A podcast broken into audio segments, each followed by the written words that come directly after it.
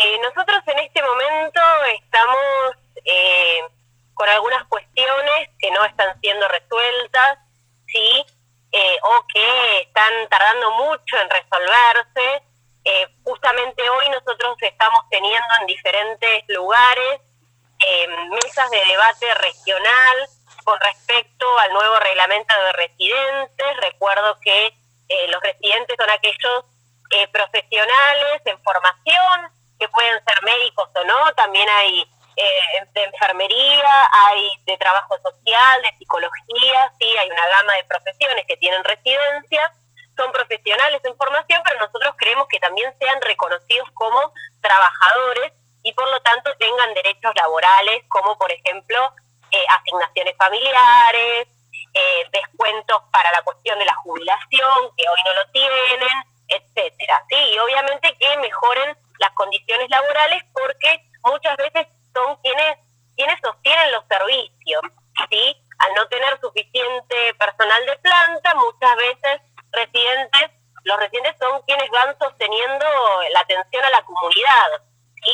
Cuando obviamente es una beca en servicio, pero también tiene muchas cuestiones de formativas, educacionales, eh, cuestiones que hacen, digamos, a eh, las condiciones en las que ellos se desarrollan que muchas veces no se dan y eso también es preocupante. Por lo cual, bueno, hoy estamos con eso y la semana que viene nosotros vamos a iniciar, eh, vamos a estar haciendo una jornada de lucha provincial que va, si bien tenemos una amplia variedad de cuestiones, la principal demanda tiene que ver con la resolución de nuestra cuestión previsional de un decreto 2015 que mejora nuestras condiciones jubilatorias, homologándolas a los de los docentes para ser, eh, para ser clara, ¿sí? Eh, con menos, menos cantidad de años de aportes y con menor edad para poder jubilarse, porque justamente este decreto lo que reconoce es eh, la, el desgaste inherente a la profesión sanitaria,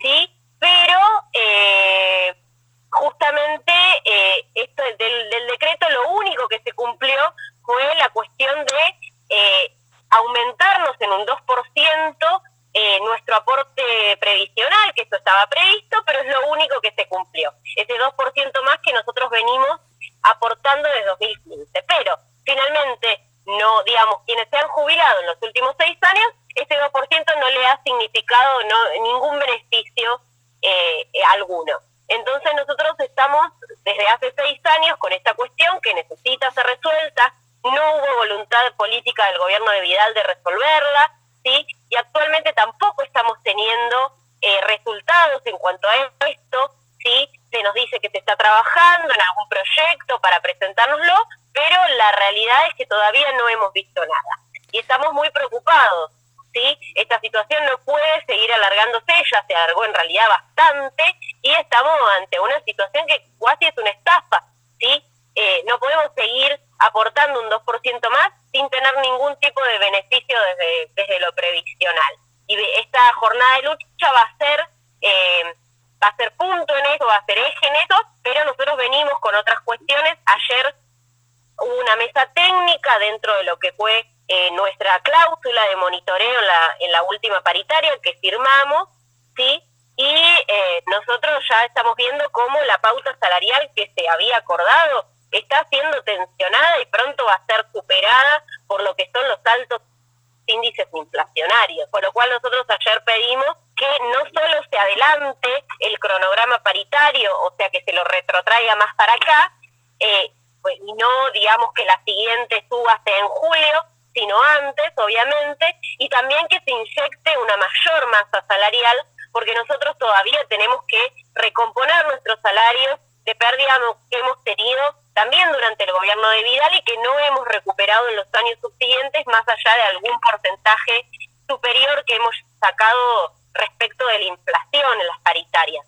Pero la realidad es que los sueldos siguen siendo muy bajos de, de, los y las, y les profesionales de la salud y eh, tenemos, al, tenemos consecuencias con respecto a esto. Tenemos eh, una, digamos, una huida, si se quiere, o una fuga hacia el sector privado. Tenemos problemas para ingresar personal, sobre todo en áreas críticas. Eh, tenemos problemas para mantener ese personal una vez ingresado, ¿sí? con lo cual, bueno, también está afectando lo que tiene que ver con la calidad de, eh, de, la, de, la atención de salud que damos a la población, ¿no es cierto?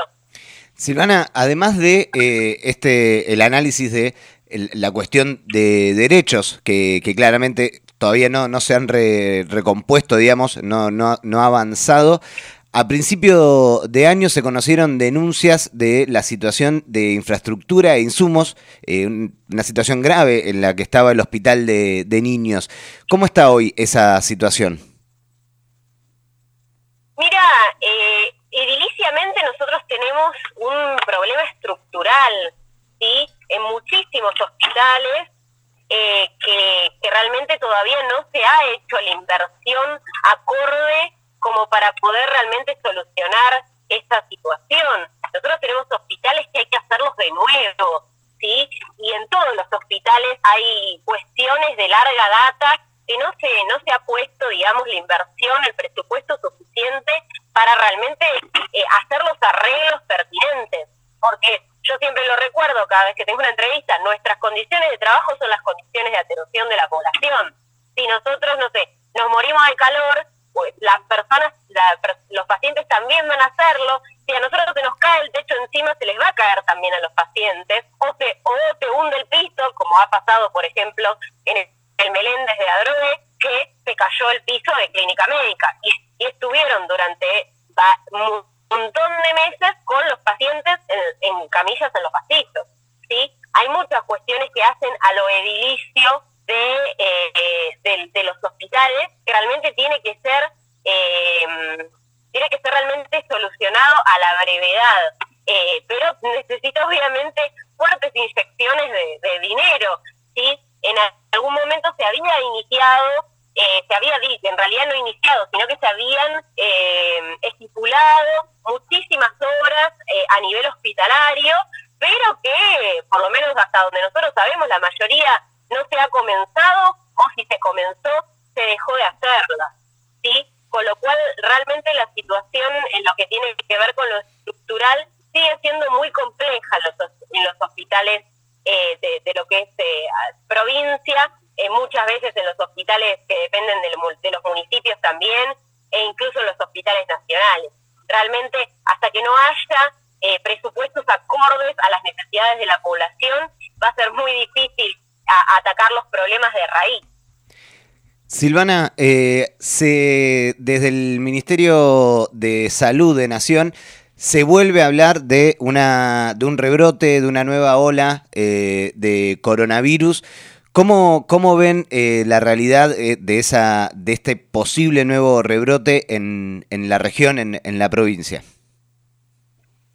Mira, siempre existe la posibilidad, es muy probable que con el invierno volvamos a tener eh, una, una fuerte, un fuerte aumento de casos, ¿sí? de contagios de coronavirus, eh, pero eh, probablemente tenga las mismas características que la tercera ola, ¿sí? cuando hubo un, un importante y te diría un exponencial aumento de casos, pero que no estuvo acompañado de ocupación, de la misma ocupación de camas en internación, ni que hablar de los fallecimientos, ¿sí? Justamente por los, avances que ha tenido el plan de vacunación y que estamos hablando de una, de una población que está mayormente vacunada, en, supera los, el 90% el esquema completo de dos dosis, sí, se está avanzando muchísimo con la tercera incluso ahora se está avanzando con la cuarta para determinados grupos poblacionales, con lo cual yo creo que estamos en una situación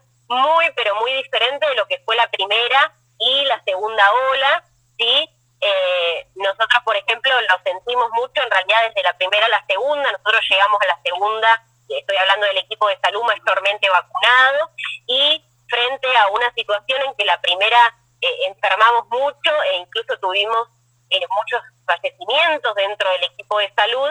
En la segunda, ya estando vacunados, eh, estuvimos ante una situación diferente, que si bien fueron situaciones límites, porque la verdad que hubo muchísimos fallecimientos y estuvimos con un sistema de salud muy, pero muy tensionado en esa segunda ola, no tuvimos, digamos, el efecto en, digamos, en el grupo poblacional que significa el equipo de salud, no tuvimos el efecto en cuanto a las internaciones y fallecimientos que tuvimos durante la primera ola. y en la tercera se dio a nivel, digamos, nacional de todos los grupos poblacionales que la verdad que eh, no nos acompañó esa, ese crecimiento exponencial de casos con ocupación en terapia o en, ni siquiera en las camas comunes. ¿sí? Nosotros esperamos, en todo caso, una, una, una nueva ola con estas características. ¿sí? Eh, gracias, obviamente, a la vacunación y al éxito que ha tenido el plan de vacunación que realmente ha podido llegar a gran parte de la población y que los desertores de los grupos antivacunas han sido, la verdad, muy débiles en este país a diferencia de otros, ¿no es cierto?